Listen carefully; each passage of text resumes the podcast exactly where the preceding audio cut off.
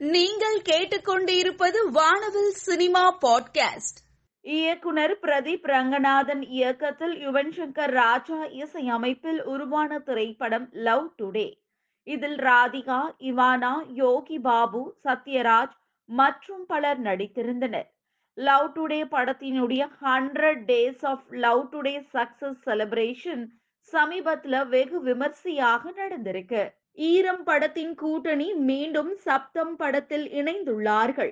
இயக்குனர் அறிவழகன் இயக்கத்தில் நடிகர் ஆதி நடிக்கிறார் மற்றும் தமன் இசையமைக்கிறார் படத்தின் படப்பிடிப்பு மூணார் மற்றும் அதை சுற்றியுள்ள பகுதிகளில் நிறைவு செய்துள்ளது. கௌதம் கார்த்திக் நடிக்கும் குற்றவாளி படத்தின் மதுரை படப்பிடிப்பு முடிவடைந்தது. இந்த குழுவுடன் பணிபுரிந்தது ஒரு அற்புதமான நேரம் என்று தனது சோசியல் மீடியாவில் பதிவிட்டுள்ளார். மலையாளத்தில் பிரபல நடிகரான ஜோஜு ஜார்ஜ் தமிழில் தனுஷுடன் ஜெகமே தந்திரம் வப்புன் ஆகிய படங்களில் நடித்துள்ளார். மலையாளத்தில் ஜோசப் என்ற படத்தில் நடித்து தேசிய விருது பெற்றார். தற்பொழுது சோசியல் மீடியாவில் இருந்து விலகுவதாக தெரிவித்துள்ளார்.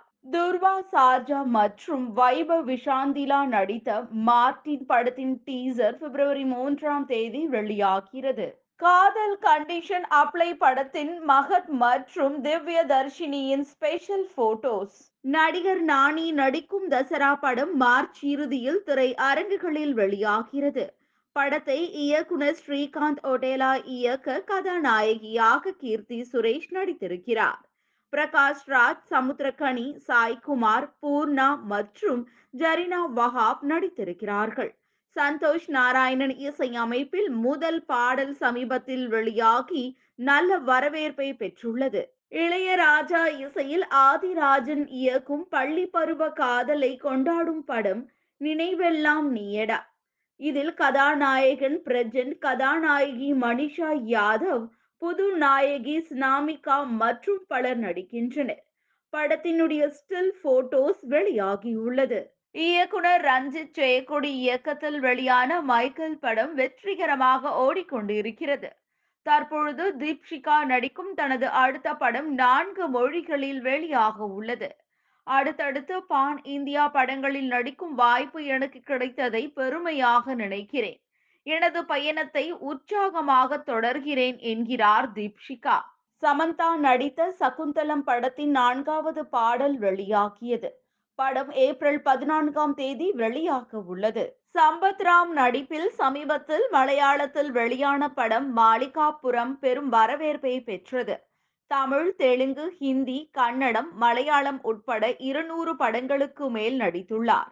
மலையாளத்தில் தனது ஆறாவது படமாக வந்துள்ள மாளிகாபுரம் பெரிய வெற்றி பெற்றதன் மூலம் எனது இருபத்தி ஐந்து ஆண்டு உழைப்புக்கு பலன் கிடைத்துள்ளது. தற்பொழுது ஹாலிவுட் படமான தி கிரேட் எஸ்கேப் தி போரல் பிளாட் படங்களில் நடிக்கவும் வாய்ப்புகள் வந்துள்ளன என்று கூறியுள்ளார். ஹிந்தி சூப்பர் ஸ்டார் ஷாருக் கான் தனது முப்பத்தி நான்கு வருஷத்திற்கு முந்தைய காதலர் தின அனுபவத்தை தனது ட்விட்டர் பக்கத்தில் பகிர்ந்துள்ளார். நடிகர் சிபி தமிழ் சினிமாவில் இருபது வருடங்களாக நடித்து வருகிறார். இதற்காக நன்றி தெரிவித்துள்ளார்.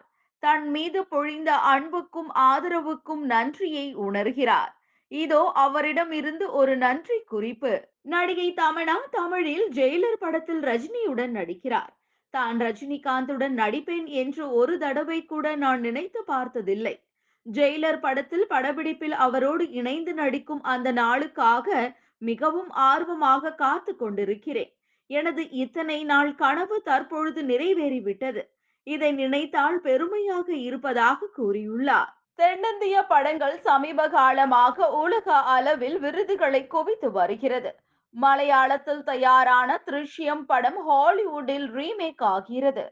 தற்பொழுது ரிஷப் ஷெட்டி இயக்கி நடித்த காந்தாரா ஆங்கிலத்தில் வெளியாவதன் மூலம் படத்துக்கு சர்வதேச அளவில் பாராட்டுகள் கிடைக்கும் என்று ரசிகர்கள் நம்புகின்றனர். தயாரிப்பாளர் வேலு பிரபாகரன் தான் இயக்கி நடிக்கும் புதிய படத்தின் டைட்டில் நானும் சினிமாவும் நாற்பது பெண்கள். விஜய் தற்பொழுது லோகேஷ் கனகராஜ் இயக்கும் லியோ படத்தில் நடித்து வருகிறார். படப்பிடிப்பு காஷ்மீரில் தொடங்கி உள்ளது. படப்பிடிப்பில் விஜய் நடித்த காட்சிகள் திருட்டுத்தனமாக இணையதளத்தில் வெளியாகியது. அதிக முதலீட்டில் படம் எடுக்கப்படுவதால் இது போன்று தவறுகள் நடக்கக்கூடாது என்று எச்சரிக்கை விடுக்கப்பட்டுள்ளது. தற்பொழுது லியோ படப்பிடிப்பில் செல்போன் கொண்டு வரக்கூடாது என்று தகவல். வாழ்வு தொடங்கும் இடம் நீதானே என்னும் படத்தின் ஃபர்ஸ்ட் லுக் வெளியாகியுள்ளது.